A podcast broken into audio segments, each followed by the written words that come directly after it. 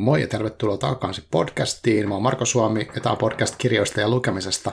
Tällä kertaa mulla oli vieraana professori ja aivotutkija Minna Huotilainen. Keskusteltiin uudesta kirjasta Uuden ajan muistikirja, jossa käydään läpi sitä, että miten omasta muistista, tai mitä kaikkea hienoa muistissa on, ja sitten tota, miten omasta muistista voisi pitää huolta. Me puhuttiin aika paljon no, työelämästä, mutta myöskin semmoisesta kokonaisvaltaisesta elämäntavasta, mikä tukisi mahdollisimman hyvin meidän aivoja. Ja sitten ja oikeastaan, että miten me visioitiin, että miten voitaisiin no, työpaikoilla erilaisissa yhteisöissä tehdä, että se meidän tekeminen voisi olla sanotaan vähemmän sähläämistä ja enemmän, enemmän hyvää tekevää ja fokusoituu ehkä.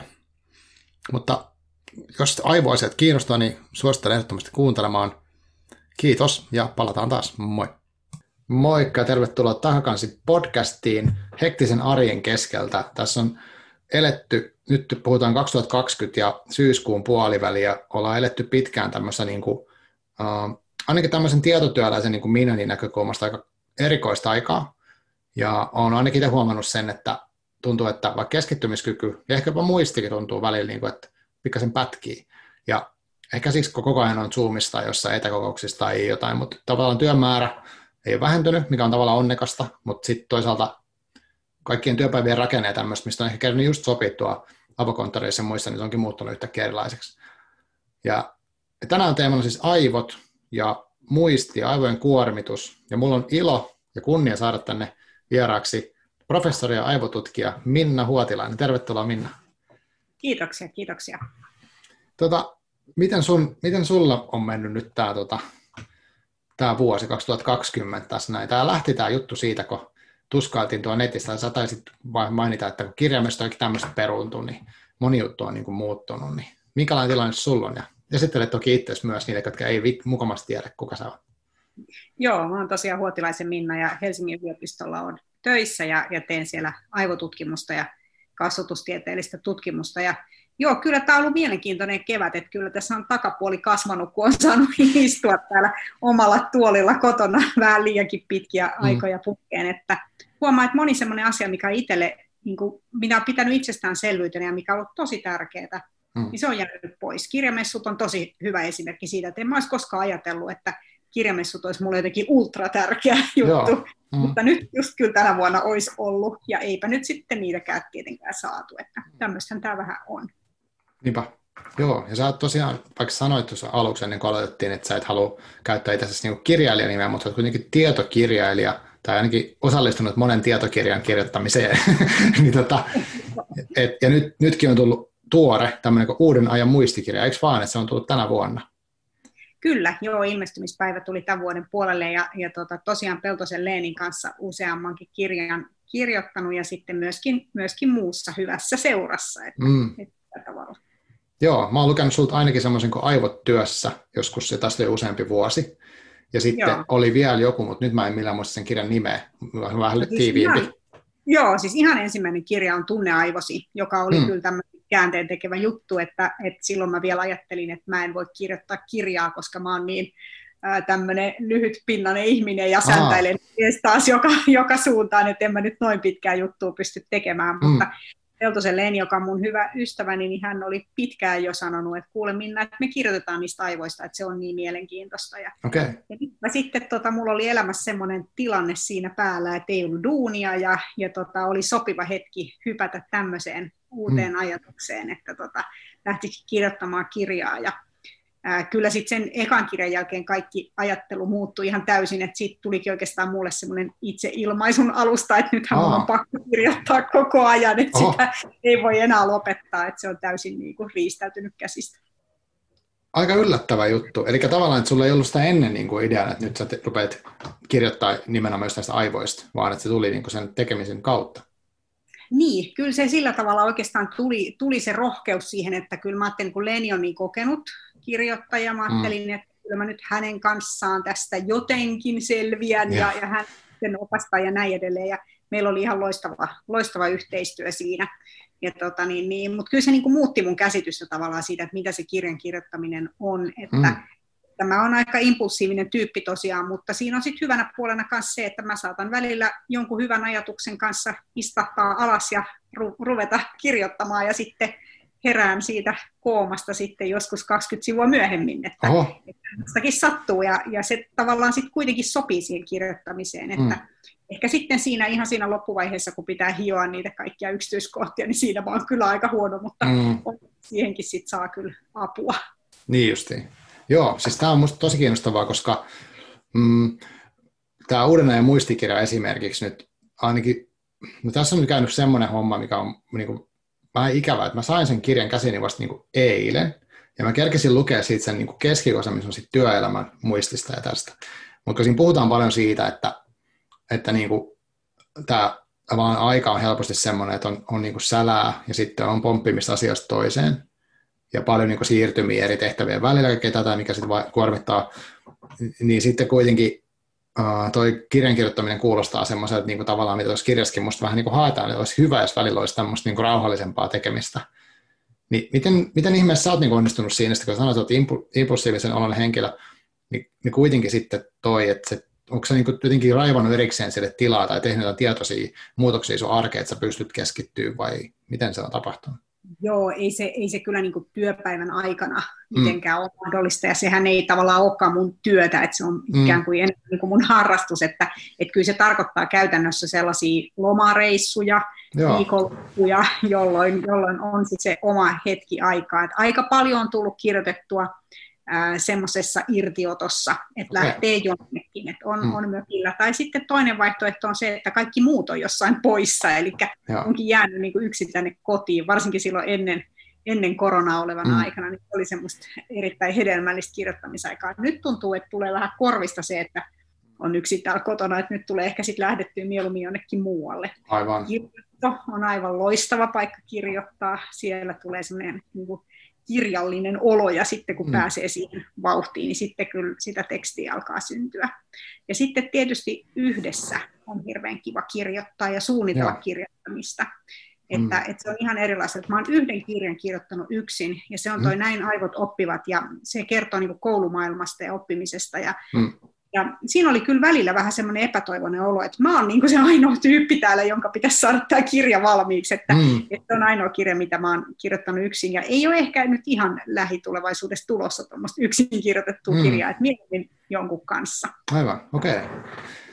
Miten sitten, nyt kun tota, tosiaan oli puhetta siitä, että esimerkiksi nyt nämä kirjamessut on peruttu, ja, tota, ja, ja tämä olisi varmaan tämän uuden muistikirjan parissa ollut siellä, kuvittelisin, niin mitä... Kyllä, ne oli hienot tilaisuudet sinne. Niin, niin, niin. niinpä. Niin tota, mitä, sitten, mitä sä haluaisit, että niin ihmiset tietäisivät tästä kirjasta? Ja mitä sä olisit ehkä voinut sanoa sielläkin? Mikä, mikä, minkä takia tämä kirja on niin olemassa? No siis muistihan on tosi ihmeellinen asia. Että tavallaan voisi ajatella, että ainoa mitä järkeä meidän aivoissa edes on, niin on se muisti ja no. oppiminen, että me tavallaan niin opitaan siitä, mitä me koetaan, ja sitten me pystytään sen avulla varautumaan tulevaan. Mm. Ja nyt tästä voisi niin päätellä sitten, kun ihminen nyt on olevinaan joku tämmöinen evoluution kruunu tässä näin, että se meidän muisti olisi jotenkin niin täydellinen. Mutta siis sehän on aivan älyttömän surkea. Eli tuossa kirjassa käydään läpi just niitä, että miten me ollaan huonoja valikoimaan muistitietoa, miten meidän työmuisti on aivan surkea, sitä voi häiritä pelkästään sillä, että laittaa sähköpostin ponnahdusikkunan tuohon näytölle, niin mm. johan taas meidän työmuisti saikin siinä semmoisen taas ärsykkeen, josta se pätkii eikä, eikä toimi. Ja sitten kaiken huippu on tämä meidän pitkäkestoinen muisti, eli mehän niin kuin mm. kuvitellaan, että siellä ne on hyvässä tallessa, niin kirjat kirjastossa, niin kaikki faktat meidän, meidän aivoissa. on oh. pienenä kuvitellut, että, että aivoissa on päässä niin sellaiset luukut, mitkä voi aukasta, ja sitten siellä, siellä on kaikki tiedot, mitä, mitä ihmisellä on. Ja, ja tämähän on se kuvitelma, mikä meillä niin on meidän muistista, mm. että, että se on faktaa, ja että se on siellä ikuisesti, ja mä tiedän, mitä mulle on tapahtunut, ja niin mm. edelleen. Mutta anna olla, kun tutkijat päästetään sitten tutkimaan näitä asioita, niin huomataan, että ei, ei, se, ei se pidä paikkaansa. Että siellä on ihan älyttömästi kaiken maailman puppua siellä meidän päässä, joka Joo. ei siis ollenkaan pidä paikkaansa, ei ole tapahtunut ollenkaan tai on tosi vääristynyt käsitys siitä, mitä todellisuudessa tapahtuu. Ja sitten siellä on semmoisia asioita, jotka on ihan täysin tuulesta temmattuja, itse keksittyjä juttuja, ja sitten sieltä puuttuu paljon olennaista tietoa. No. Eli meidän niin kuin käsitys meidän muistista on niin kuin aika, aika paljon korkeampi kuin mitä sitten se, se todellisuus on. Ja oikeastaan meidän minäkuvalle on ehkä aika tärkeääkin, että me niin kuvitellaan, että meidän muisti on hyvä. Aivan. että, että ne asiat, mitä me muistetaan, että ne on oikeasti totta, koska se olisi aika karmea ajatus ruveta silleen miettimään, että mä en oikeastaan, mistä mä voin olla varma mistä asioista, mitkä, mm. mitkä niitä juttuja on, että pitääkö mun ottaa mun passi käteen ja katsoa, että koska mä oon syntynyt. Mitä jos siinä passissakin on virhe, että, että tavallaan mistä me edes voidaan tietää mitään. Mutta semmoinen mm. se sitten kuitenkin se ihminen, ihmisen muisti on. Mm. Ja sitten taas kuitenkin semmoisenaan tietyllä tavalla täydellinen. Eli myöskin ne muistin niin kuin virheet jotenkin vähän niin kuin suojelee meitä sitten tietyissä tilanteissa. Mm. Et voi olla esimerkiksi aika myönteisesti värittynyt kuva itsestä jossain elämänalueella ja se on ihan fine. Se on ihan hyvä työväline niin kuin tavallaan sitten jatkaa siitä elämää eteenpäin, ettei mm. turhaan sitten tartu niihin kaikki kielteisiin pieniin yksityiskohtiin, jotka sitten ehkä kuitenkin sen kokonaisuuden kannalta aika merkityksettömiä. Että, mm. että kyllä se muistin ihmeellisyys ehkä, ehkä niin kuin se isoin viesti tuossa kirjassa on.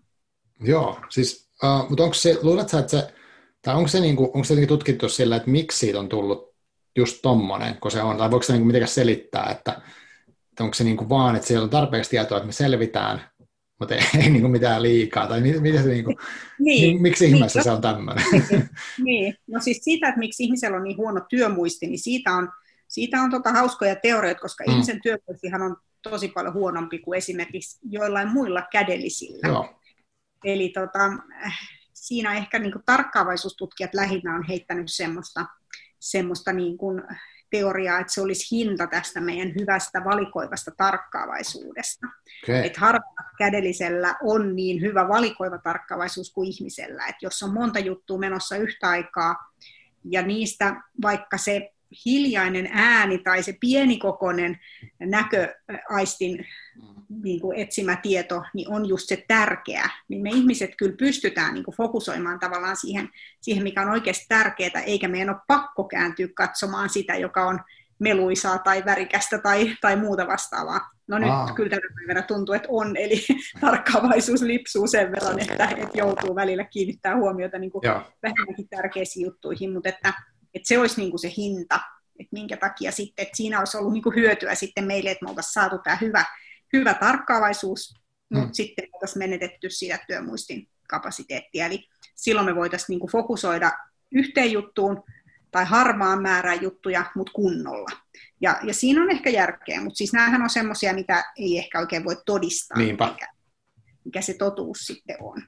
Mutta sitten nämä vääristymät siellä pitkäkestoisessa muistissa, niin tota, kyllä niistä ajatellaan, että ne on niinku enemmän kuitenkin hyöty kuin haitta. Mm. Että, että ne on osa sitä, sitä niinku muistin kokonaiskuvaa ja semmoista niinku muistin, muistin taloudellisuutta myös, että eihän sun tarvi muistaa niin kuin, jokaisen päivän, jokaista hetkeä, mitä sulle on tapahtunut. Mm-hmm. Jos sä muistaisit jokaisen päivän, jokaisen hetken, ja sitten sä tarvitsit sen kuitenkin käytännössä sun elämässä semmoista niin kuin yleiskuvaa, että esimerkiksi, että no. minkä verran mä nyt suunnilleen on ajanut autolla, tai, tai minkä verran mä nyt on ollut tämän ja tämän asian kanssa tekemisissä, tai kuinka paljon mulla on kokemusta tosta ja tosta jutusta, niin silloin, jos se tieto pitäisi sitten kaivaa niistä jokaisesta yksittäisestä päivästä, niin sehän olisi tosi hankalaa. Se on parempi, että meillä on semmoinen niin suht järkevä kokonaiskuva asioista, vaikka sitten ehkä ne yksityiskohdat ei, ei kyllä aina ihan pidä paikkaansa. Eikä se kuva välttämättä ihan täysin sekään pidä paikkaansa, Joo. mutta se on niin kuin suuntaa antava. Joo, toi oli kiinnostava toi, uh, semmoisessa Black Mirror-sarjassa oli semmoinen jakso, missä henkilöllä oli oli semmoinen tota kone, että ne pysty kelaamaan taaksepäin ihan mihin tahansa niitä elämän hetkeen ja niin kuin katsoa se uudestaan videon muodossa. Eli sitten siinä oli tämmöisiä, että pariskunta keskusteli, että hei, mehän puhuttiin silloin kaksi viikkoa sitten niin kuin näin ja näin, ja sitten toinen että ei varmasti puhuttu. Ja sitten ne meni kelaa sieltä niin. Ja, ja sitten ne sai tietää, miten se meni. Ja sitten tuli aika kauheat tilanteet sitten lopulta kuitenkin. Ei se niin kuin johtanut mihinkään hyvää, se oli aika hienostava. Joo. Joo, nämä on kyllä nämä tota, erilaiset skifi-leffat ja sarjat, niin mä ajattelen, että ne on niin kuin, ä, osa tämmöistä niin kuin ihmisen mielikuvituksen kehitystä, että mm. et ihan yhtä paljon kuin me tarvitaan propelipäisiä tutkijoita, jotka niin kuin yrittää tehdä todella omituisia keksintöjä tulevaisuutta varten, niin mm. ihan saman verran me tarvitaan myös niin kuin propelihattuisia taiteilijoita, jotka kehittelee tämmöisiä omituisia tarinoita ja venyttelee sitten sitä meidän mielikuvitusta, koska et sä voi keksiä jotain juttua, että sä pysty kuvittelemaan sitä. Mm, aivan, niinpä. Joo. Miten tota, onko tässä, onko muistis jotain semmoista, mitä, mikä on tyypillisesti väärin ymmärretty, mitä sä, mitä sä haluaisit, että joku niin tämän kirjan myötä esimerkiksi ymmärtäisi nyt uudestaan? No joo, toi muistin, muistin tarkkuus ja semmoinen mm. sana kuin valkuva muisti, niin se on joo. just semmoinen tyypillinen, mitä ihmiset käyttää semmoista sanaa, että ikään kuin jollain ihmisellä olisi semmoinen muisti, että se vaan kerran vilkaisee vaikka jotain sanomalehden sivua ja selkeä, se muistaa kaiken, mitä siinä oli, tai Aivan. se vilkaisee jotain huonetta ja se muistaa. Ei se nyt ihan tällä tavalla mene, että joillakin ihmisillä on hyvä muisti, ja joillakin ihmisillä on hyvä tarkkaavaisuus, että he pystyvät mm. kiinnittämään huomiota moniin asioihin. Ja myöskin sitten semmoinen ihminen, joka tarvitsee sitä muistia työssään, niin se kyllä sitten myös kehittää semmoisia kikkoja, joilla se sit sitä muistia myös osaa taitavasti käyttää.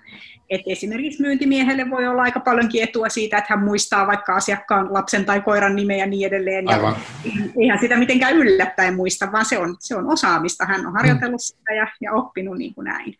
Sitten toinen on ehkä sellainen, että, että onko mulla nyt joku muistisairaus, kun mä en nyt muista mitään. Aivan se on tämmöinen niin kuin tämän päivän työelämän peruskysymys, että, että mitä mun aivoissa on vikana, kun mä en muista mitään. Ja tuossa mm. kirjassa ehkä kuvaillaan sitä, yritetään selittää sitä tilannetta, että tuskinpa sun aivoissa nyt välttämättä mitään vikaa on, että ehkä enemmän vikaa on siinä elämäntavassa, yeah. joka niin kuin mahdollista sitä, että sitä muistitietoa edes kerättäisi millään järkevällä tavalla. Et jos juuri silloin, kun sä sait tietää tämän jonkun asian, mikä sun pitäisi muistaa, niin samaan aikaan myös puhelin soi ja samaan aikaan sä olet myös videopalaverissa ja, niin. ja kissa syö kasvia siellä ja Joo. muuta vastaavaa tapahtuu, niin ei ole mikään ihme, että sä et muista sitä, koska sä et ole edes tavallaan niin kuin saanut sitä tietoa kunnolla. Mutta sitten ehkä toinen juttu on myöskin se, että nämä oireet, ei ne ole muistisairautta yleensä, mutta ne voi olla, niin kun se elämäntapa voi olla no. sellainen, joka sitten kutsuu sitä muistisairautta. Eli siinä mielessä tavallaan se on kyllä vakava juttu, Joo. että jos niin kuin kymmeniä vuosia elää sellaista elämää, mm. niin sillä kyllä alkaa sitten jo ihan oikeasti vaikuttaa siihen, mm. siihen todennäköisyyteen, että, että sairastuuko sitten joskus myöhemmin muistisairauteen vai ei. Aivan. Joo, tota, tässä, tässä kirjassa ja myös tässä aikaisemmassa aivotyössä kirjassa on, oli minusta kuvattu sitä niin kuin, aika tyypillistä, että miten kuvataan nykyään työelämää, niin se on sitä, että on paljon keskeytyksiä ja sitten on tämmöistä, että on niin kuin monta eri projektia tavallaan samaan aikaan, sitten helposti päivän mittaan joutuu niin kuin hyppimään nopeallakin tahdilla niin kuin hommasta toiseen, kontekstista toiseen ja kokonaan tehtävästä niin kuin ehkä jopa porukasta toiseen. Ja niin tota, mitäs nyt, kun nyt me, tai siis niin, että tämä on nyt se tilanne, mutta eikö toi nyt ole niin kuin aika vaarallinen asia, tuon yleensä aivojen toiminnan ja muistin kannalta toi tuommoinen niin jatkuva hyppiminen? Vai? Joo, siis mä, mä itse kutsuin tota 2010-luvun säheltämisen vuosikymmeneksi. Mä ajattelin, että niin kehitettiin työelämää niin kuin tolta pohjalta. Et 2000-luvun alussa vielä mm. mun mielestä kehitettiin työelämää niin kuin sillä tavalla, että me tuotiin tietotekniikkaa edistämään työtä, helpottamaan työtä ja, mm. ja nähtiinkin sitä semmoista tuottavuusloikkaa siellä. Mutta sitten kun me siirryttiin 2010-luvulle, niin mun mielestä tämä tämmöinen säheltäminen alkoi niin nostaa liikaa päätänsä. Et siinä on niin semmoinen tehostamisen siemen, että jos sä oot ajatellut, että sulla on kolme ihmistä töissä, yksi on vahtimestari, yksi on tota puhelinvaihteenhoitaja ja yksi on sitten tilavarausjärjestelmästä vastaava henkilö. Ja sitten sä rupeat miettimään, että ei meille näille kaikille ole tarvetta, että yksi ihminen pystyy hoitamaan nämä kaikki hommat, että ihan varmasti aika riittää. Niin sä saat aikaiseksi sellaisia tilanteita, että siinä se ihminen istuu, hän näyttää vahtimestarilta, koska hän on siinä vahtimestarin kopissa, ja. mutta sitten puhelin soi, eli hän onkin sitten koko firman puhelinvaihteen hoitaja myös samanaikaisesti. Ja jos nyt sitten samanaikaisesti joku tulee kysymään tilavarausasioita ja tulee tärkeitä vieraita ovesta sisään ja se puhelin soi, niin tämän ihmisen pitäisi priorisoida näitä kaikkia kolmea asiaa nyt samanaikaisesti, koska ne on kaikki tosi, tosi tärkeitä ja tosi, tosi kiireellisiä. Aivan. Jos, jos me nyt sitten tämmöisiä työtehtäviä annetaan ihmiselle paljon, niin silloin me saadaan aikaan semmoista sählinkiä. Et eihän se voi olla niin, että meidän yrityksessä kukaan ei vastaa puhelimeen. Sehän on ihan järjetöntä. Totta kai puhelinvaihteen pitää vastata puhelimeen. Mutta ei se niinkään voi olla, että jos meidän tärkein asiakas kävelee ovesta sisään, niin kukaan ei vastaa hänelle, että minne hänen nyt pitäisikään olla menossa. Eli, eli tavallaan me saadaan sitten itse aikaiseksi semmoista sähellystä, että se jo laskee sitä työn mm. laatua. Mm, kyllä. Ja samalla me ollaan sitten aikaan saatu semmoisia työnkuvia, jotka on ihan todella kuormittavia ja, ja järjettömiä. Ja mm. tä, tässä kun menee liian pitkälle, mm. niin silloin sekä se työn tuottavuus sakkaa ihan selvästi, koska niihin oikeasti tärkeisiin juttuihin ei voi priorisoida, mm. kun ne mm. tulee yhtä aikaa. Ja sitten myöskin ihmisten jaksaminen sakkaa. Joo. Ja tämä, tämä niin kuin piste me mun mielestä ohitettiin tuossa viime mm. vuosikymmenellä. No nyt kun me aloitettiin tämä uusi vuosikymmen sitten vähän eri merkeissä, että teillä on tässä nyt ihan, ihan uudenlainen työelämä ikään kuin, niin niin. alkamassa ja, ja pohdiskellaan, että mitäs, mitäs nyt tehtäisiin, että miten no. nämä hommat nyt hoidettaisiin, niin, niin ehkä tästä nousee jotain. Ehkä me ymmärretään, että me ei haluta enää mennä sinne vielä suurempaan säheltämiseen, mm. koska voitaisiin me vielä pari tyyppiä irtisanoa ja antaa niidenkin tehtävät tälle samalle kaverille ja katsoa, mitä sitten tapahtuu. Niin. Mutta ehkä me aletaan jo vähän niin kuin arvata, että mitä sitten tapahtuu. Että, että siinä mielessä niin kuin toivon, että tästä tuhkasta nouseva Phoenix-lintu nyt on sitten vähän erilainen kuin toi, toi viime vuosikymmen. Mm. Tota, mistä sä luulet, että toi niinku toi johtuu tuo säheltämisen lisääminen. Mä, mä, niin kuin, mä yritän kanssa miettiä, että mikä se niin kuin on. Että yksi asia, mikä on tullut voimakkaasti, on ollut tuo sosiaalinen media, mutta mä oon sitä itse seurannut niin paljon, ja mä oon niin ollut sitä tekemästä työtäkin, niin mä jotenkin näen sen ehkä isompana kuin se onkaan. Mutta on, on tyyppistä paljon, että on erilaisia niin kuin tämmöisiä syötteen muotoisia juttuja, mitä seurataan tosi paljon. Ja sitten ne niin kuin on, ja sitten on paljon eri viestintäkanavia, Että melkein jokaisen asian on olemassa oma sovellus, ja niissä on vähän erilainen logiikka. Ja, et, et niin kuin tämmöisenä niin kuin tietotyöntekijänä, niin minulla on niin kuin kymmeniä semmoisia juttuja, missä mun pitää olla kirjautuneena ja käydä seuraamassa ja niin kuin olla tietoinen niistä koko ajan. Mutta tämä on varmaan vain yksi asia. Mitä, minkä takia me ruvettiin niin säheltää? Onks, mikä sen, selittääkö se vaan tuon teknologia, vai jotain muutakin? No kyllä siinä mun mielestä on aika monta, monta tekijää. Et just some on hyvä, hyvä esimerkki siitä, siitä niin kuin nopeutuvasta tahdista tavallaan, että hmm. et ajattelee entisaikaan, meillähän vielä joku aika sitten ei ollut kvartaalitaloutta ollenkaan, vaan yritysten tulokset hmm. kerran vuodessa. Ja kun mietit, millä tavalla sitä vuosiraporttia tehtiin, se oli painettu, semmoinen kirjainen, hmm. ja siellä oli sitten viestinnän väkeä paljon miettimässä jokaista lausetta, että miten me nyt tätä asiaa kuvattaisiin ja millä, millä sanoilla me nyt sitten tätä kuvattaisiin ja niin edelleen. No sitten kun siirryttiin kvartaalitalouteen ja lopetettiin painamasta näitä, näitä tota kirjasia, niin tota, mm. joka tapauksessa näitä samoja asioita kerrotaan, mutta ihan hirveän paljon nopeammassa syklissä tiedotteilla ja sitten totta kai niin kuin somessa. Ja niihin tulee myös sit kommentteja ja niihin kommentteihin mm. pitää reagoida. Aivan. Eli yhtäkkiä se niin kuin kerran vuodessa tapahtuva semmoinen niin kuin rauhallinen, vakavan mielinen, mietitty tiedottaminen, niin yhtäkkiä siitä tulikin semmoista, että oho, että meidän firman toimitusjohtaja onkin pistänyt tuommoisen twiitin, että pitäis, pitäisiköhän meidän nyt täältä viestin reagoida. Aa. No nyt tulee jo tuommoisia kommenttejakin, että mitäs me nyt tehdään. Ja se on aivan niin kuin yhtäkkiä mennäänkin siellä minuuttien tasolla niin kuin sen entisen vuosien, vuoden tasolla niin kuin tapahtuvan miettimisen suhteen. Ja, mm. ja some ei ole tietysti ainoa, missä se sykli mm. on nopeutunut, vaan kaikessa muussakin se toiminta on niin paljon nopeampaa, että jos ajattelee vaikka kouluttautumista, niin, mm. niin kyllähän se aikaisemmin oli niitä, yliopisto-opiskelu kesti seitsemän, vuodet, seitsemän vuotta keskimäärin, että sai maisterin paperit. No tänä päivänä me halutaan tämmöisiä lyhytkursseja netissä, 15 minuuttia, mm. tunti, sen verran olisi ihmisellä ehkä aikaa käyttää nyt tällä hetkellä tähän asiaan, ja sitten pitäisi jo sertifikaattia perään, että nyt, nyt on tämmöisen asian, että aikamoista niin kuin syklien nopeutumista kaikilla Joo. alueilla. Joo. Ja sitten tämä just tämä tehostaminen, että me haluttaisiin, että sama ihminen voisi hoitaa niin kuin monia asioita. Mm. Että aikaisemminhan asiantuntija hoiti viestintää viestinnän ihmisen kanssa yhdessä asiantuntija mm. toi sen asiasisällön ja viestinnän, ihminen toi siihen sitten sen viestinnän. Mm. Mutta nythän sitten ajatellaan, että se kuuluu asiantuntijan työhön, ja, ja. sehän on mukavaa, mä itse tykkään mm. siitä niin. osasta asiantuntijatyötä, mutta tota, onhan se taas yksi lisäjuttu, jossa niin kuin, yhdellä ihmisellä onkin monen, monen ihmisen tehtävät. Ja, ja sitten kun ne monet syklit käy siellä päällekkäin, niin silloinhan se just nimenomaan aikaan saa tätä mm. säheltämistä. Et me ollaan ehkä ajateltu, että, että jos meillä on työelämässä joskus semmoinen hetki, että siellä se työntekijä vähän tota, niin, niin, lukee iltapäivälehteä ja, ja tota niin, ottaa toisenkin kupin kahvia, niin että, että se olisi jotenkin huono juttu, että mm. me maksetaan sille turhasta tässä palkkaa.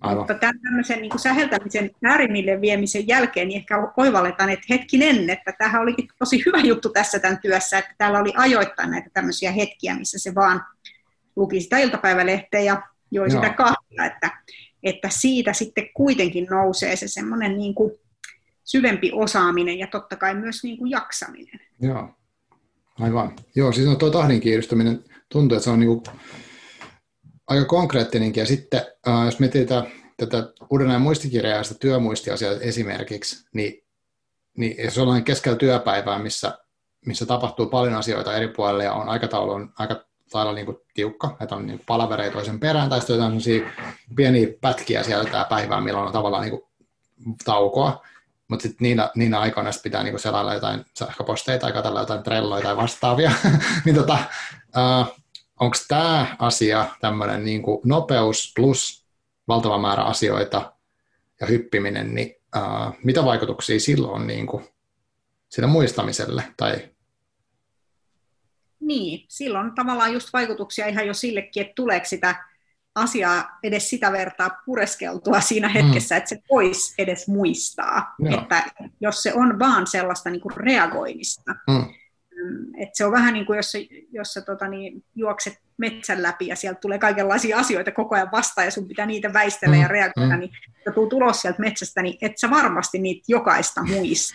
Et se oli niin, niin kuin kova tahti ja semmoinen niin kuin reagoimista vaativa mm. tilanne. Ja, ja se, että me joudutaan reagoimaan ehkä nopeammin kuin me haluttaiskaan, niin se, se kyllä niin kuin sitten myöskin tietyllä tavalla deletoi sitä muistitietoa. Eli se niin kuin mm. kertoo meidän mielelle, että tämä homma on nyt niin kuin hoidettu. Et eri asia on tyytyväinen siihen, miten tämä on hoidettu, Joo. mutta tämä on nyt hoidettu, että mä olen vastannut nyt tähän, että mun ei tarvitse tätä enää säilyttää kuormittamassa mun muistia. Mm. Tämä ei ole enää siellä to-do-listalla, vaan tämä on niin siellä done-listalla, että mm. ne voi niin kuin ja, ja tota, se reagoimisen pakko ikään kuin aikaan mm. saa tämän.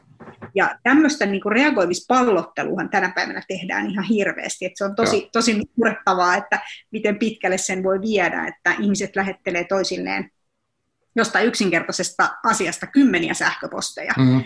Jatkuvasti vaan se asia niin kuin pyörii näiden kahden ihmisen välillä. Jos he olisivat tavannut toisensa fyysisesti, mm. se olisi ollut viiden minuutin keskustelu, kun se asia olisi sovittu, mutta mm. se jää pyörimään semmoista outoa palloa sinne sähköposteja, aina kumpikin vastaa nopeasti jotain. Aivan. Ja silloin on taas saanut niin kuin, tavallaan itseltään pois sen asian eteenpäin, mutta eihän se asia oikeasti ole edistynyt mihinkään. Mm. Se on vaan siirtynyt taas sit sille seuraavalle henkilölle. Ja tämä on kyllä todella tehotonta, että tästä pitäisi oppia pois. Ja tämä on isona vaarana nyt tässä etätyössä, Joo. että ne ei tule niitä semmoisia satunnaisia kohtaamisia, että, että voisi tuossa kahvi, kahvikoneen vieressä kysyä työkaverilta, että hei, että että mitäs mieltä sä oot tästä jutusta, ja sitten siinä vaihettaisiin muutama lause, ja kaikki ne ilmeet ja eleet siinä kohtaamisessa niin tukisi sitä yhteistä päätöksentekoa, ja sitten me vaan tehtäisiin yhdessä se päätös. Olipas supertehokasta. Mm. Kummankaan työ ei keskeytynyt, kumpikaan ei kuormittunut, saatiin tehtyä päätös ja kumpikin on tyytyväinen siihen päätökseen, että, että tällaiseen työntekoon meidän pitäisi pyrkiä, eli notkumiseen siellä kahvihuoneella, niin, niin. se olisi, se olisi niin sen, mun mielestä uutta tehokkuutta. Joo, aivan. Tota, niin, tuosta pitikin kysyäkin oikeastaan, niin kuin, että miten nyt, kun, no tässä tähän äskeiseen vielä lisäksi se, että, että voi olla tuommoinen niin suht silppumainen päivä tai viikko tai kaikki viikot, mitä nyt muistaa. ja sitten tota, uh, sit on vielä, saattaa olla stressaavampi aikakausi, että on niin kuin jostain syystä iso huolta, jotain muuta tai ties mitä työpaikalla voi olla jotain, niin kuin, varsinkin nyt tällä hetkellä, niin varmaan monella on tota, irtisanomisuhka ihan konkreettisesti päällä. Ja sitten vielä, sitten on vielä tämä valtava niin kuin etätyö. Niin tavallaan, että mm, mitä, sä, mitä sä ajattelet, että tämä, nyt tämä kaiken tämän NS-sähläämistyöelämän päälle tämä niin kuin jatkuva etätyö, niin mitä se vaikuttaa meihin? Niin, no kyllähän tässä on myönteisiäkin juttuja raportoitu, että mm. ihmiset on kertonut paremmasta nukkumisesta, Joo. joka voi johtua siitä vähäisemmästä kiireestä. Mm. Sitten ihmiset on kertonut enemmästä ulkoilusta, mm. joka on, johtuu just siitä, että on kyllästynyt katselemaan niitä samoja seiniä ja haluukin, mm. haluukin lähteä välillä vähän jonnekin metsään tai puistoon kävelemään. Nämä on kaikki totta kai tämmöisiä niin kuin tosi myönteisiä juttuja. Joo. Ja sitten silloin kevään aikana ihmiset on myös kertonut tosi myönteisiä juttuja siitä oman perheen kanssa olemisesta, että, että se, että ne lapset oli siellä kotona, niin se oli totta kai mm. rankkaa, mutta se saattoi olla myös tosi semmoinen niin kuin perhettä yhteen lähentävä kokemus, Joo, niin. myöskin niin kuin sitten pariskuntien välillä. Mutta sitten on kyllä näitä kielteisiäkin vaikutuksia tosi paljonkin raportoitu, eli, eli totta kai niin kuin kaikilla ei ole mahdollisuutta tehdä etänä. Niinpä. Ne, jotka sitten joutuu meneen sinne työpaikalle, niin totta kai heillä on se pelko ihan siitä sairastumisesta. Ja ei pelkästään itsen sairastumisesta, vaan voi olla myöskin sitten joku perheenjäsen tai sukulainen, jonka puolesta pelkää vielä paljon enemmän kuin itse. Mm sitten, sitten tota, tosiaan tämä, että me ei nähdä toisiamme. Mm. Kaikki, jotka on aloittanut uusissa työpaikoissa, uudet esimiehet, kaikki tällaiset niin todella liemessä tässä ajassa, koska kaikki se semmoinen niin ihan tavallinen tutustuminen ja semmoinen, niin sehän onnistuisi niin paljon paremmin mm. sillä että tavattaisiin vaan fyysisesti sattumalta, käytös yhdessä lounaalla ja juteltaisiin mm. ihan niin, ja kerrottaisiin koiranpennun viimeiset kuulumiset. Mm mutta se ei niin oikein toimi tässä, että jos sä nyt sitten uutena esimiehenä otat kaikkien alaisten kanssa videopuhelun, niin tota, kyllä se on sellainen kuumottava tilanne, että niin. mitä mä oon tehnyt väärin, kun täällä, täällä heti joutuu puhutteluun, että tämä ei osaa samanlaisena semmoisena rentona juttuna sitten kuitenkaan ottaa. Ja sitten tämä, että moni on jäänyt sit jumiin siihen koneelle, eli työpäivien mm. pituudet on kasvanut tosi monilla aloilla meillä on Suomessa paljon sellaisia töitä, joita pystytään aika tarkastikin mittaamaan. Esimerkiksi puhelinmyyntityötä, sieltä puolelta on kuulunut tämmöistä, että ihmiset on pidentänyt päivää ja siellä on ihan tosi pitkiäkin päiviä tehty ja istuttu siellä koneella niin kuin oikeasti aamusta iltaan mm. ja ei ole välttämättä pidetty taukoja ja niin edelleen. Eli, eli siellä on sitten semmoista kyllä tosi uuvuttavaa tapaa tehdä töitä, mm. joka ehkä sitten osittain voi just johtua siitä, että ei ole niitä työkavereita siinä tukena. Mm. Et ei kukaan kulje mun työhuoneen ohi ja sano, että hei Minna, sä näytät siltä, että sä tarvit kahvia. Aivan, just näin. Vaan pitäisi yhtäkkiä itse tajuta. Mm. Ja sitten onhan ihmiset ihan kauhean ankaria itselleen niin työaikojen suhteen. Että jos sä työpaikalla tyhjennät työpaikan tiskikonetta, niin et sä ajattele, että tämä on sun vapaa-aikaa. Mm. Mutta jos sä kotona tyhjennät tiskikonetta kesken työpäivän, niin sä ajattelet, että no tähänkin meni nyt vartti, että nyt pitää vartti pidempään sitten tehdä töitä tänään. Mm. Eli, eli kyllä me aika niin kuin kovia itsellemme myöskin Joo. ollaan tässä, että, että tarvitaan kyllä taitoja siihen etätyöhön. Että ihan niillä tuon kevään opeilla niin ei voi kyllä kauhean kauan jatkaa, että että pakko etsiä semmoista inhimillisempää tapaa no. myös tehdä työtä. Joo, aivan. Mitä sitten, uh, tässä on tota, uh, tuli semmoinen kysymyskin mulle itse asiassa tästä, mutta mä oon itsekin sen miettinyt, niin mm, jos on, on, on tällaista, niin kuin sanotaan nyt, niin jos kuvitellaan, että jatkettaisiin jatkettaisi sähläämistä niin kuin tällä yleistäen, ja jatkettaisiin vaikka kevään opeilla, että huonoa etätyötä kaikki sen päälle ja, ja sitten tämmöistä niin stressiä ja muuta, niin onko sillä, voiko tämmöisellä niin pitkittyneellä niin stressillä ja sähläämisellä plus ehkä mahdollisesti vielä yöunien niin vähentämisellä ja kaikenlaisia sivuseurauksia, niin miten ne aivot ja muisti, niin voiko niin tulla pysyviä vaurioita vai palautuuko sitten jotenkin, jos sitten myöhemmin se tekemisen tapa muuttuisi jotenkin terveemmäksi? Joo, siis kyllähän se riippuu vähän, että mitä tarkoitetaan tuolla sanalla pysyviä, mutta ainakin mm. sellaisia pitkäkestoisia vaikutuksia, että stressitutkimuksessahan on tutkittu niin kuin toisaalta sitä stressireaktiivisuutta, eli se, että miten sitten reagoidaan uuteen stressiin, kun on tällainen niin kuin pitkäkestoinen vanha stressi siellä taustalla – ja niissä on huomattu, että se stressiin reagoiminen vaan huononee, eli mm. entistä enemmän tulee niitä kielteisiä seurauksia pienemmästäkin stressistä, jos on altistunut pitkäkestoisesti, siis puhutaan nyt vuosikymmenestä aivan, aivan. tämmöiselle, tämmöiselle niin kuin äärimmäiselle stressille. Ja se voi olla siis työstressiä, mutta se voi olla myös yhdistelmä sitten niin kuin mm. vapaa-aikaan liittyvistä asioista ja työhön liittyvistä asioista. Sitten aivotutkimuksen puolella kovasti kohutaan näistä löydöksistä, joissa näkyy siis aivoissa rakenteellisia muutoksia. Okay. Eli tietyt aivoalueet yksinkertaisesti kutistuu sen stressin vaikutuksesta. Ja tota, ää, aivothan nyt, siis tämä nyt on kauhean surullista kerrottavaa, mm-hmm. mutta kutistuu joka tapauksessa, kun niin. Näinhän se menee samalla tavalla, ne aivot mm. ikääntyy, kuin vaikka ihokin ikääntyy, että mm. iho ohenee, niin kyllä ne, mm.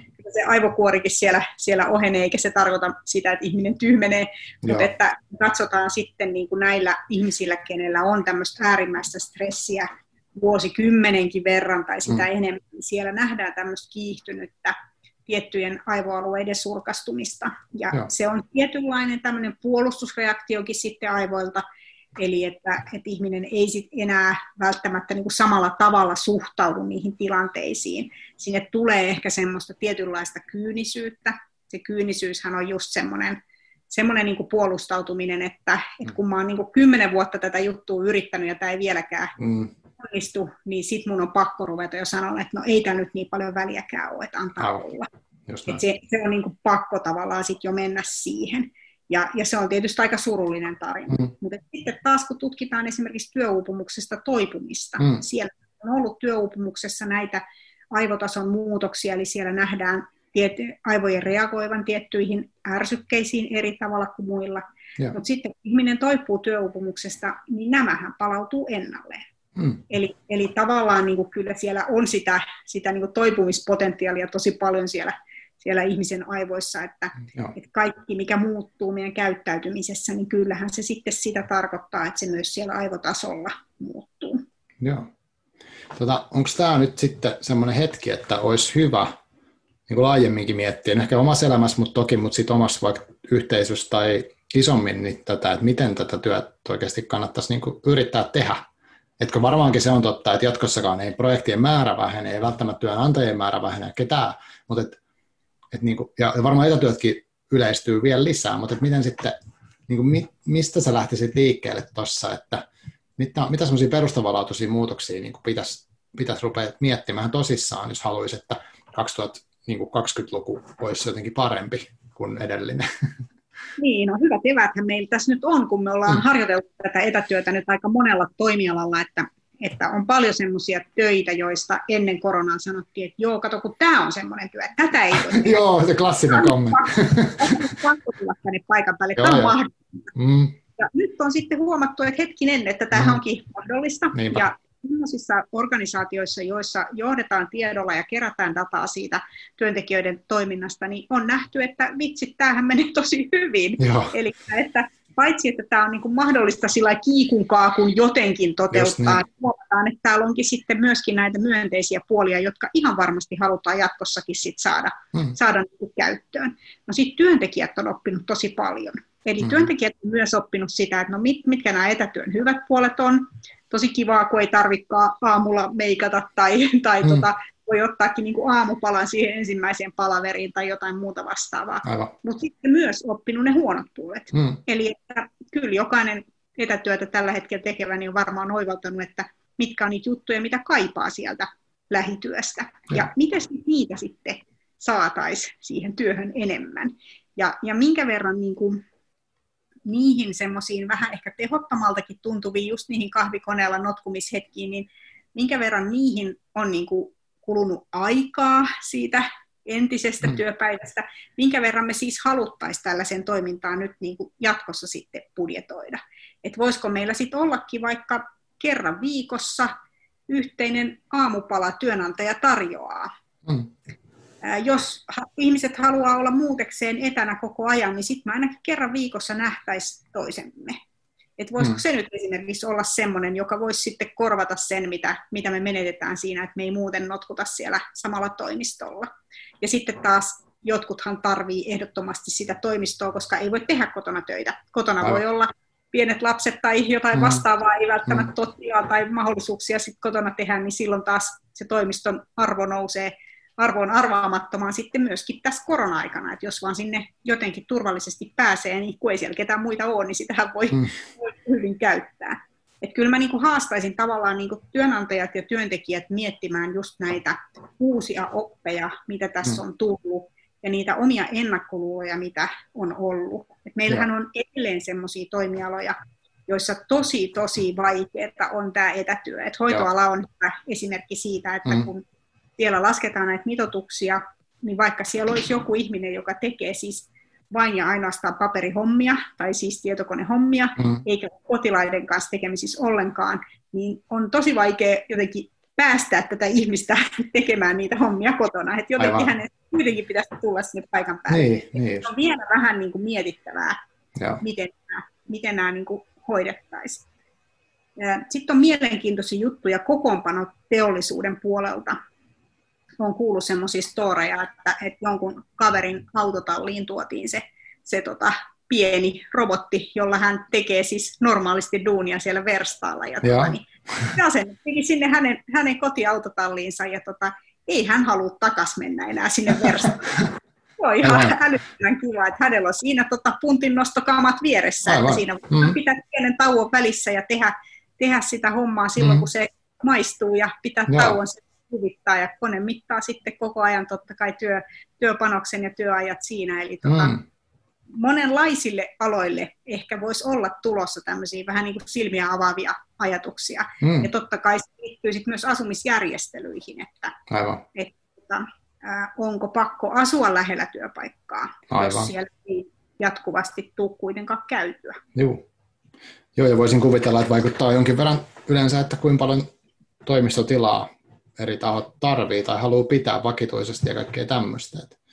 Ehdottomasti. Et, et se voi paljon niin kuin pienenemään päin tämä, tämä niin kuin toimistotilan tarve jo ennen koronaa, että on monenlaisia tämmöisiä uudenlaisia järjestelyitä ja paljon asiantuntijat tekeekin asiakkaiden mm. tiloissa töitä ja tekee kotona töitä ja niin edelleen. Ja nythän tämä sitten tietysti mm. niin kuin oli viimeinen niitti siihen arkkuun, että et varmaankaan ei enää mm. niitä määriä toimistotiloja, isoja semmoisia avotiloja välttämättä enää haluta. Mutta toisaalta sitten saatetaan halutakin tarjota työntekijälle lähellä hänen kotiaan oleva pieni turvallinen työhuone, joka voikin olla sitten ihan eri, erilliseltä toimijalta vuokrattu paikka aivan, esimerkiksi. Aivan. Eli tämmöisten, tämmöisten arvo sitten taas nousee. Kyllä. Miten tota, uh, minkälainen olisi niin kuin sun mielestä semmoinen, tämä on varmaan tosi hankala kysymys, tai siis jotenkin mitenkin miettii, kun tämä on tuosta tyhmää yleistämistä, mutta niin kuin tavallaan, että jos miettisi semmoista niin kuin aivojen kannalta niin kuin paras mahdollinen työpäivä, niin mitä asioita siinä pitäisi niin kuin olla, että se voisi ajatella, että se tukisi jotenkin sitä, että, että kun siinä kirjassakin musta puhuttiin sitä, että, niin, että niitä palautumishetkiä, tämmöisiä niin kuin rauhallisia jotain tilanteita, missä ei ole vaikka niitä laitteita tai jotain häiriöitä, niitä olisi pakko olla päivittäin jotenkin mukana arjessa, että ei vaan, niin että mä odotan niin kuukauden pääsen lomalle ja mulla sitten olla ilman mun puhelinta, vaan että olisi niin niin mitä niin elementtejä pitäisi niin kuin siihen päivään yrittää saada, että se voisi tukea sitä, sitä niin aivojen jotenkin mahdollisimman hyvää vointia? Niin, tässähän on kysymys tämmöisestä vähän niin kuin elämäntavan rakentamisesta mm. tavalla, että mm. jos me tehdään hirveän määrä semmoisia päätöksiä ja me laaditaan semmoinen lista, että näin ja näin ja näin, ja nämä asiat mun pitää muistaa nyt sitten mun työpäivänä hoitaa, mm, jotta mun mm. hyvä ja optimaalinen työpäivä. se kuulostaa siltä, että me vaan lisätään sitä omaa stressiä, me taas tulee hirveän määrä niin neuvoja ja vaatimuksia ja vaikutuksia ja sanoo, että nyt pitää tehdä just näin. Niin, just niin. sillä tavalla toimi. Että mm. ehkä se tavallaan toimii just enemmän silleen, että, että mm. katsotaan sitä meidän elämää, että mitä siellä on niitä sellaisia elementtejä, jotka tukee sitä palautumista. Joo. Ja me aletaan niin kuin arvostaa niitä ja me aletaan niin oivaltaa, että hei näitä mä haluan lisää mun elämään. Joo. Jos sulla on esimerkiksi koira, Joo, niin on kaksi koiraa. elämäntaitovalmentaja. No niin, mm. se ukoiluttaa sua aina, tietenkin mm-hmm. joka päivä, eikö Kyllä, niin? joo. Vakuuttaa sut myös siitä, että vaikka sataisi, niin kande lähtee ulos. Mm. On silti tosi kiva mennä ulos. Sitten se opettaa sua nauttimaan hyvästä ruuasta ja nauttimaan läheisyydestä ja rapsuttelusta ja sylissä istumisesta ja kaikista tämmöisistä tosi tärkeistä asioista. Eli, eli se on just hyvä esimerkki semmoisesta elämäntapavalinnasta, joka vähän niin kuin itsestään sitten niin kuin mahdollistaa sellaisen hyvän elämän. Koska Joo. Ja kun sulla on se koira, niin ethän sä nyt voi olla viemättä sitä ulos, mm. että täytyyhän se sitten kuitenkin niin kuin viedä, että mm. se mahdollistaa sen. Tai mm-hmm. toinen hyvä esimerkki voisi olla vaikka se, että käy pyörällä töissä eipä siinä sen kummempaa, kun siihen tottuu, niin se tuntuu ihan itsestään selvältä, mutta joka päivä tulee Aivan. pientä pyöräilyä päivässä mm. kuin itsestään. Ei tunnu miltään. Tuntuu ihan samalta, kun menisi bussilla töihin, kun siihen on tottunut. Se ei tunnu raskaalta tai vaikealta, niin kuin ei se koiran ulkoilutuskaan tunnu, vaan itsestään selvältä. Aivan.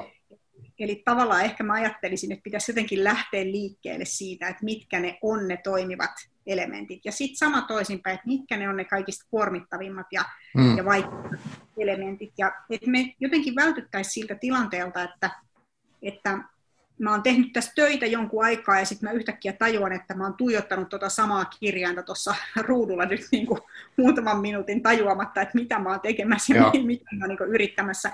Eli silloin on menty jo siihen tilanteeseen, että se tauko olisi ollut paikallaan jo jonkin aikaa sitten. Mm. Se olisi ollut paikallaan niin kuin oman jaksamisen takia, mutta se olisi ollut myöskin niin kuin sen työn tehokkuuden takia paikallaan se tauko. Mm. Eli se on semmoista tietynlaista työelämäosaamista, Joo. että me osataan niin kuin oivaltaa, että onko tämä toiminta nyt kauhean niin kuin tehokasta mm. ja, ja tuottavaa ja toimivaa, vai onko tämä niin kuin semmoista läpi harmaan kiven tyyppistä, mm. robottityyppistä hommaa, josta, josta niin kuin, okei, okay, asiat etenee, mutta ne ei kyllä ehkä etene siinä kaikista parhaimmalla tavalla. Joo.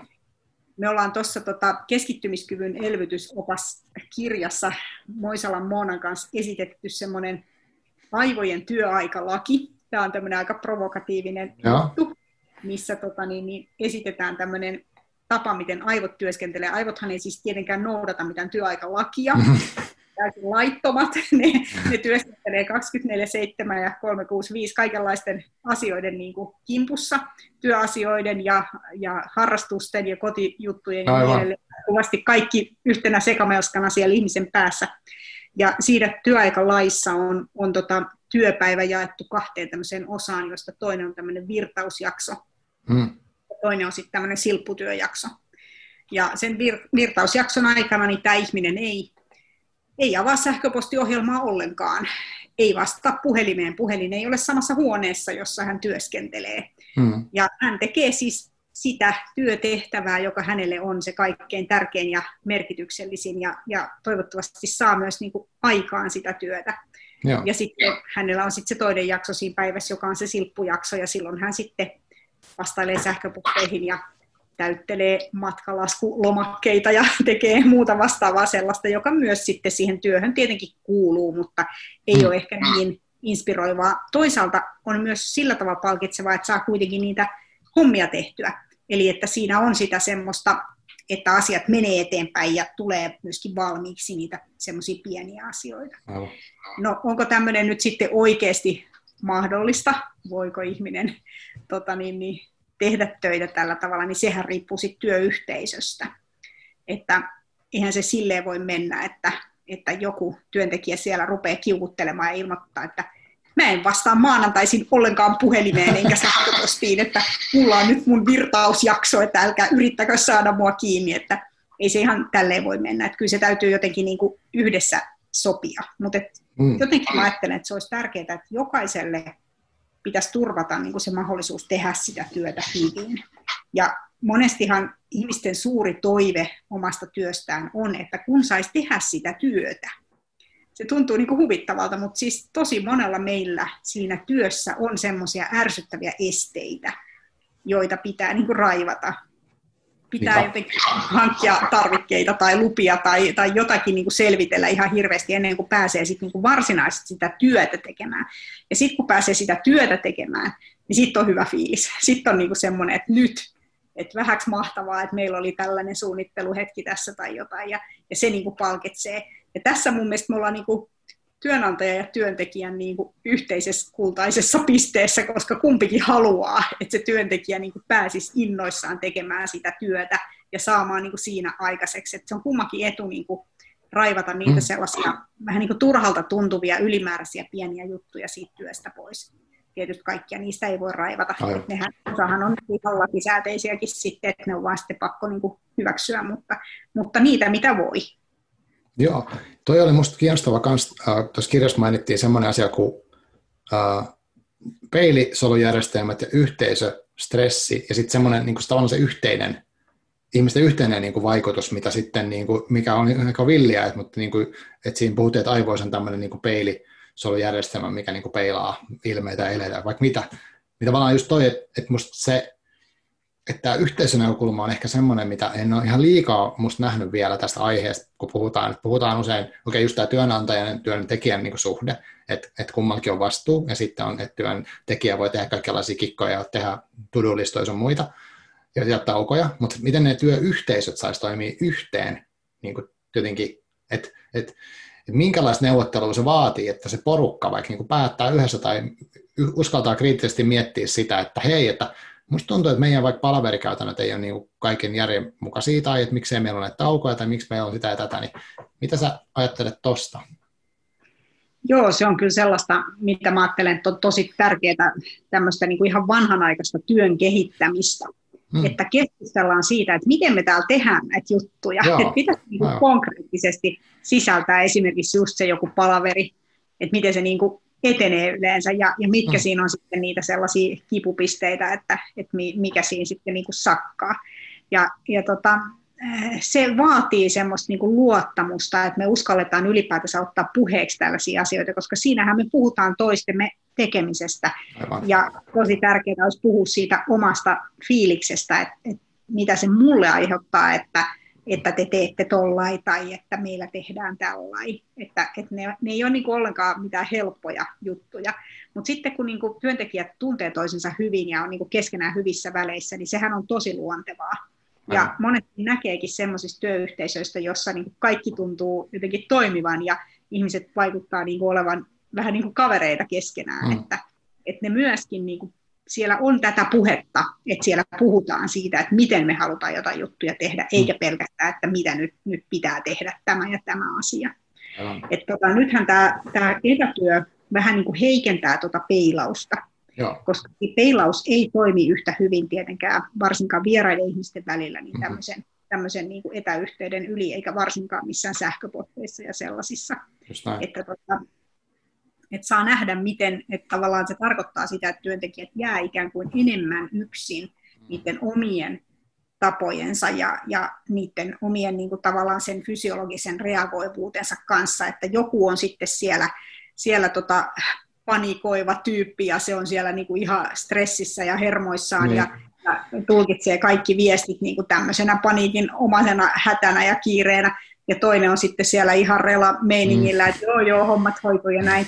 Et siitä voi tulla niin kuin ehkä vielä enemmänkin tämmöisiä törmäyksiä sitten työyhteisöissä, kun me ei olla sillä tasottelemassa toisiamme siinä, siinä niin kuin fyysisessä kohtaamisessa. Et sit jos ne kohtaamiset tapahtuu varsinkin niin kuin pelkästään kirjoitetun tekstin välityksellä, niin siellä on iso väärinkäsitysten vaara kyllä Joo. olemassa. Ja sama totta kai sitten niin kuin työntekijöiden ja asiakkaiden välillä. Et asiakkaat, potilaat, oppilaat, kansalaiset, ketä ne nyt onkaan, mm. kenelle sitä työtä tehdään, niin myöskin heidän kanssaan sen semmoisen niin kuin yhteisen sävelen löytäminen, niin kyllä se tapahtuu niin kuin saman pöydän ääressä paljon helpommin kuin esimerkiksi jossain palvelupuhelimessa tai tämmöisessä. Että, tota, että tässä niin kuin ollaan vähän miettimässä myös sitä, että voisiko sitä fysiologista tietoa sitten jotenkin levittää myöskin tämmöisessä digitaalisessa kohtaamisessa. Niin. Me ollaan tehty tämmöisiä, Saarikiven Katri johtaa semmoista Humex-hanketta, jossa on tehty tämmöisiä hauskoja kokeiluja, että esimerkiksi jos toisen sen henkilö, kenen kanssa sä juttelet, niin sen pulssi tai tunnetila tai joku muu tämmöinen fysiologinen ää, tota, suuren, niin välitetäänkin sulle oh. sen puheen aikana. Niin voisiko se niin kuin jotenkin auttaa tämmöistä empatian syntymistä ja tämmöistä yhteisymmärryksen syntymistä siitä, että mitä, mitä tässä nyt on, on, on niin kuin tapahtumassa. Se ei ole ihan helppoa, mutta, mutta tosi tärkeä aihe mietittäväksi, että miten, miten sitä voisi niin kuin tehdä enemmän. Mm. Ja nyt esimerkiksi tämän etäkoulun aikana monet opettajat on sanonut sitä, että, että kun ei näe oppilaita, ää, kahden kesken ei tule niitä sellaisia kohtaamistilanteita, niin sitten yrittää siitä videosta katsoa, että mikä niin. on nyt kaikki hyvin ja mikä on oppilaalle nyt mahtaa siellä oikein olla, kun ei oikein kunnolla näe, niin tota, ei, ole, ei ole ihan samanlaista se kohtaaminen. On, sitä on tosi kiinnostavaa, kun tässäkin nyt kun keskustellaan, niin on, on niin kuin, mä yritän just miettiä sitä, vaikka sitä peiliselujärjestelmää ja kaikkea, että, että kun tässä on vähän semmoista häiriöä musta tässä äänessä aina ja pientä viivettä, ja sitten se kuva ei mene ihan niin kuin oikeasti synkassa, vaan siinä on semmoinen niin kuin digitaalinen viive. Ja, ja sitten kun ei näy, kun tämä tuli kaulasta ylöspäin, niin mä näen niin kuin, lopulta tosi vähän, niin se joutuu arvailemaan ja keskittyy tosi voimakkaasti kaikkiin äänensävyihin, ja nekin kuulee vähän metallisesti. Että kyllä tässä on niin kuin, onko tämä itsessään tämä prosessi tässä niin tämän, tämmöisen videoneuvottelun välillä tehtävä keskustelu, niin onko tämä kuormittavaa päälle? Koska musta tuntuu, että se on. On siis ilman muuta, että jos on vieras ihminen, niin kuin mekään mm. ei olla koskaan tavattu niin, aikaisemmin, niinpä. niin tulee heti semmoinen niin kuin jotenkin, mm. että no miten toi, miten toi nyt suhtautuu tähän ja miten toi nyt näin edelleen. Ja sitten se vihjeiden määrä on niin paljon pienempi. Mm. Jos me oltaisiin saman pöydän ääressä samassa huoneessa, niin, niin silloin sitä tietoa tulisi niin paljon enemmän kehon liikkeestä ja mm. oikeasti todella hyvin kuuluista äänenpainoista, että ihmisen kuulojärjestelmähän on ihan supertaitava Joo. kuulemaan äänenpainoista asioita silloin, kun se data on hyvää, eli silloin, kun mm. se ääni on siinä samassa tilassa ja, ja, ja täydellä resoluutiolla, mutta sitten kun mm. se on digitaalista ja vähän pätkii ja vähän Kyllä. välillä jutissa ja näin, niin, niin tota, ei se olekaan ihan yhtä yksinkertaista. Mm. Okay. Sitten jos on tosi tuttu ihminen, niin se on mm. paljon helpompaa, koska hänen tietynlaiset semmoiset maneerit ja reagointitavat on tullut jo niin tutuksi, että niitä sitten kyllä tunnistaa helpommin. Joo, okei. Okay. Joo, no, mutta to, toi niinku tavallaan niinku kuulostaa, että on tässä niinku kuitenkin toivoa tästä, tota, kun on aina välillä, tai mustakin on helppo puhua jopa sille itse, että joo, työelämä on hirveätä ja kauheata ja kaikkea, että et sitten niin kuin, ja miten sählätään, ja mikä on totta, mutta sitten on tässä ihan hirveästi, ihan tässä on toivoa tehdä siitä jotenkin järkevämpää ja parempaa tai niin kuin miellyttävämpää. Mä ajattelen sitä kautta niin kuin kaikki, mitä sanoit tuosta niin kuin tavallaan perusasioista, ulkoilusta ja niin kuin läheisyydestä ja näin, nehän on niin semmoisia yleisesti hyviä asioita ja sitten ne myös tukee sitä aivojen toimintaa ja varmasti muistiikin voisi kuvitella. Että eihän tämä nyt ole niin kuin mahdotonta, jos vaan niin kuin, jotenkin, onko se sitten sitä vaan, että pitäisi rakentaa semmoisia työyhteisöjä tai niin kuin yrittää kehittää siihen suuntaan, että siellä uskaltaisi puhua, että miten tätä nyt kannattaisi tehdä vai? Joo, ilman muuta. Ja siis tässähän on kysymys tavallaan semmoisesta niin kokonaisvaltaisesta elämäntavasta, että se ei ole pelkästään mm. sitä, mitä siellä töissä tehdään, vaan se on Joo. se, että, että tota, esimerkiksi kunnioitetaanko ihmisten vapaa-aikaa, mm. millä tavalla siihen vapaa-aikaa ylipäätänsä suhtaudutaan, pidetäänkö arvokkaana niitä asioita, mitä ihmiset tekee vapaa-ajalla. Mm. Että jos sulla on tennisharrastus ja mä tiedän, että sulla on tennistunti alkamassa ja meillä on palaveri kesken, niin sanonko mä, että hei, että pannaan pikkuhiljaa purkkiin tämä palaveri, että Marko on lähes tennistunnille niin. niin Eli se on juuri merkki niin kuin siitä, että, että mä kunnioitan sitä, mitä sä teet, ja mä pidän sitä arvossa, ja se on yhtä tärkeää kuin mm. tämä työ, mitä me tehdään silloin, kun me puhutaan niin kuin kestävässä mielessä. Et jos Joo. me puhutaan vaan siitä, että mitä me ta- saadaan tänään aikaiseksi, niin silloinhan sun kannattaa jättää sun tennistunti väliin. Mm. Mutta jos puhutaan niin kuin pitkällä tähtäimellä, niin ei todellakaan kannata, vaan sun Aivan. kannattaa muuta mennä sinne. Joo. Eli sekin ajattelu siitä, että tavallaan että me ollaan yhdessä rakentamassa myös niin kuin semmoista kokonaista elämäntapaa, mm. mihin liittyy sitten just kaikki hyvä nukkuminen ja hyvä syöminen ja, ja näitä päätöksiä tehdään myös yhdessä siellä työpaikalla. Että se Joo. ei ole vaikka ne on yksityisasioita, ja mm. työnantaja voi tulla sulta kysymään, että miksi valitsit tuommoisen lounaan, eihän tuo niin. lounas. niin, niin, kuitenkin sä voit saada työkavereilta tukea niihin valintoihin, mm. silloin, jos me tehdään näitä juttuja yhdessä ja, ja niin kuin luotetaan. No. Että, että kyllä mä näen siinä niin kuin paljon, paljon toivoja. Mä näen myös, että nuoremmat äh, sukupolvet on tässä jotenkin niin kuin parempia. Mm että niille on jotenkin niin kuin luontevampaa sanoa töissä esimerkiksi sillä että hei, että lounas on mulle tosi tärkeä, että mun on pakko päästä mm. syömään, että musta tulee tosi vihanen, että Joo. hei, tämä vaan kestä tätä ja tätä kauempaa tämä palaveri. Ja kun mä ajattelen itteeni siinä samassa iässä ja samassa tilanteessa, kun itse oli opiskelija, niin vaikka olisi meinannut pyörtyä nälästä niin ei olisi uskaltanut sanoa Joo, professorille, että mulla on nälkä, että kauan tämä palaveri vielä kestää. Että tässä niin näkee sen, että ne on mm. oikeasti tärkeitä asioita ja se on fiksua, että niitä mm-hmm. arvostetaan niin paljon, että niistä myös niin uskalletaan puhua. Ja se on tietenkin niin itsestä välittämistä, mutta se on mm. myös siitä työyhteisöstä välittämistä. Aivan. Että yhteisiä asioitahan ne on. Mm, kyllä. Joo. No, ta, miten sitten, kun sä oot nyt kirjoittanut aika paljonkin uh, lopulta sitten, vaikka sanoit aluksi, että okei, nyt tämä oli, kirjoittaminen oli semmoinen, se lähti yllättäen, mutta nyt sä oot tehnyt tosi paljon kirjallista työtä, ja tota, toivottavasti olet tekemässä lisääkin, mutta miten sä, miten sä itse haluaisit, niin kuin, että sun työ tai nämä kirjat vaikuttaisi niin kuin yleensä ihmisten elämää? Onko sulla joku semmoinen niin tietty, että sä haluaisit, että maailma muuttuisi niin kuin tällaiseen tällaiseen suuntaan, tai sä visioinut semmoista? Joo, kyllä mä tota siis, tutkijan työhän on siis tosi paljon kirjoittamista, eli mähän on aina kirjoittanut tosi paljon, koska siis meidän, meidän työ on sitä, mm. mutta että kirjoitetaan nyt sitten niin, kuin niin sanotulle suurelle yleisölle, eli niin kuin tutkimuspiirien ulkopuolisille ihmisille, niin se on, se on mulle niin kuin uutta, mm. ja se on tosi hauskaa. Mä jotenkin itse ajattelen, että sen tutkimustiedon vieminen sinne, sinne ihmisten arkeen ja ajatuksiin, mm. niin se on se mun tehtävä. Että jos mä kerron täällä niin kuin veronmaksajien rahoilla niin kuin teen tutkimusta, ja no okei, okay, myös säätiöiden rahoilla, mutta siis noin periaatteessa, mm. ja tota, niin, niin, äh, saan sitten jotain tutkimustuloksia, niin onhan se vähintäänkin reilua, että mä mm. niin kerron myös niistä ihmisille, eikö totta? Aivan. Ja jotenkin mä että semmoinen niin tietoon perustuva, semmoinen niin tutkimustietoa hyödyntävä päätöksenteko ja, ja elämäntavan rakentaminen, niin se on siinä niin kuin mulla tavoitteena. Että mulla on suuri usko niin kuin näihin lukijoihin. Että mä ajattelen, että hmm. lukijat ovat ihan hirveän fiksuja tyyppejä. Ja Joo. ne osaa ottaa tämän tiedon, ja ne osaa viedä sen omaan elämäänsä, ja ne osaa soveltaa sitä tietoa siellä.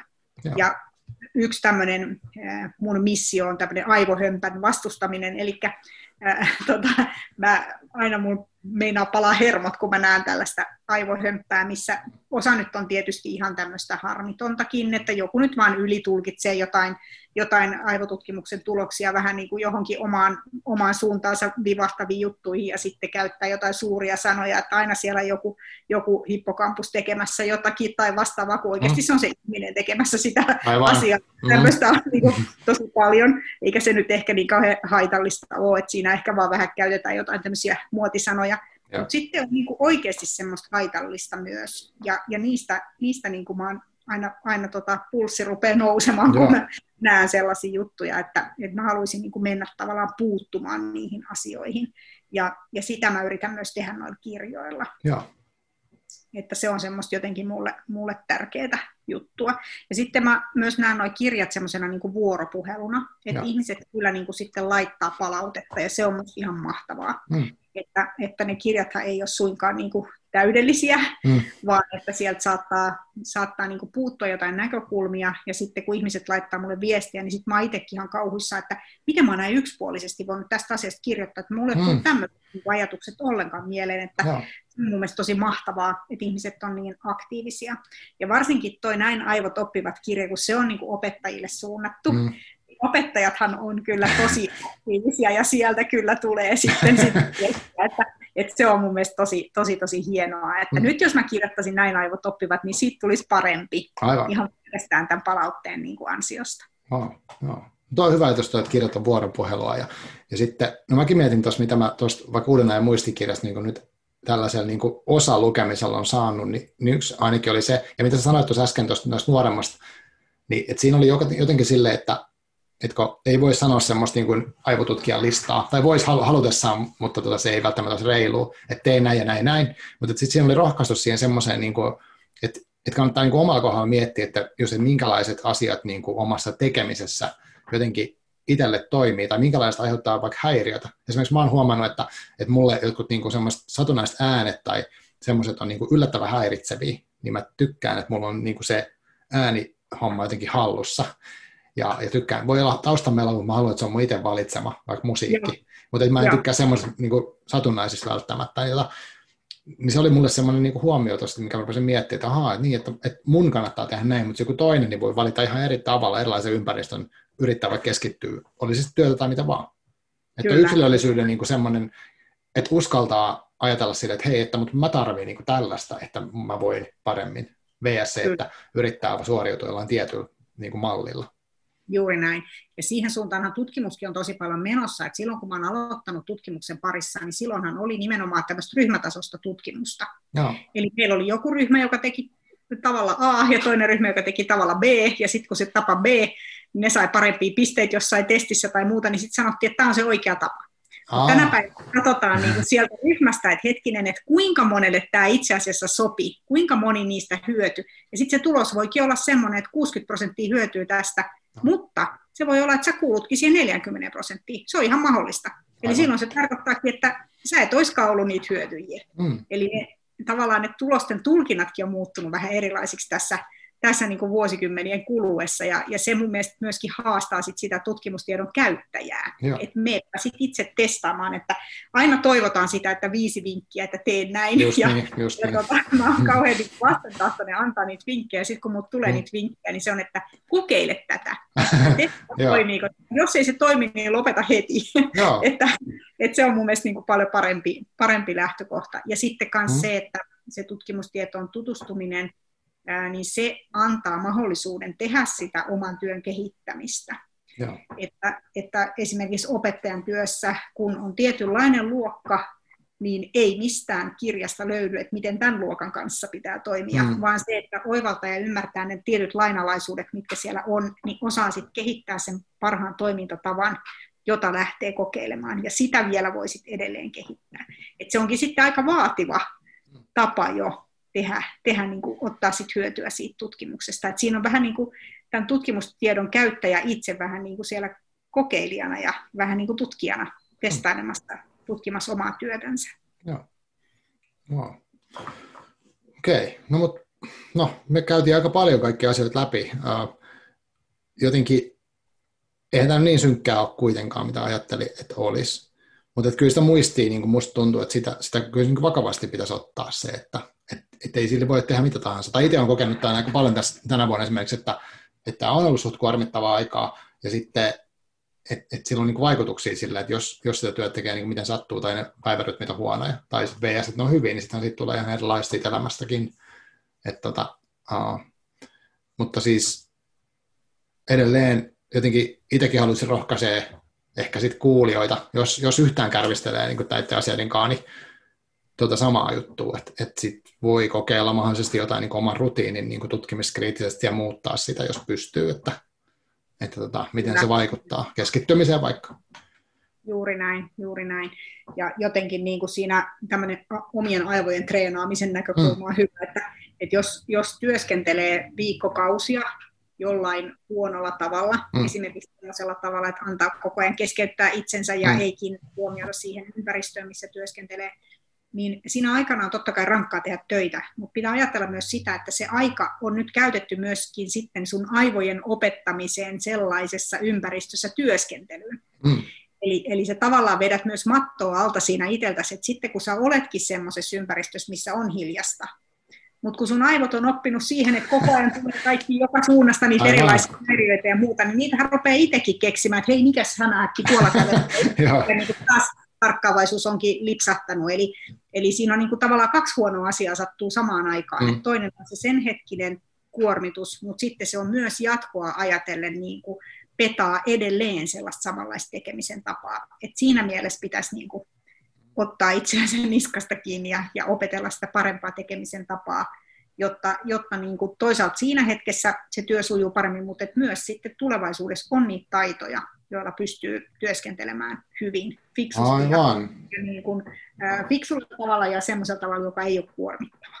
Niin, niin, eli ei voi vaan olla sillä, että no joo, kyllä mä tässä jaksan kärvistellä tämän seuraavat viisi vuotta tälleen, ja sitten joskus mä sitten muutan, kun on jotenkin rauhallisempaa, vaan ei odotakaan sitä hetkeä. Niin, on sitä sikkuelämää, että sitten niin. sit, kun nämä jutut tästä menee ohi, Just ja sitten ohi, ja sitten nämä, nämä kiireet ja muut menee, niin mm. niin sitten mm-hmm. sitten taas aloitetaan parempi elämä, mutta se ei ole ehkä, se ei ole ehkä hyvä tapa. Joo, okei. Okay. Voisiko vielä yksi juttu, niin onko sulla nyt tullut henkilökohtaisesti joku semmoinen, joku uusi juttu, mitä olet kokeillut tänä vuonna, mikä on ollut sulle hyvä, tommonen, niin kuin, vaikka tähän keskittymiseen liittyvä joku kokeilu, mikä on ollut toimiva? Mm.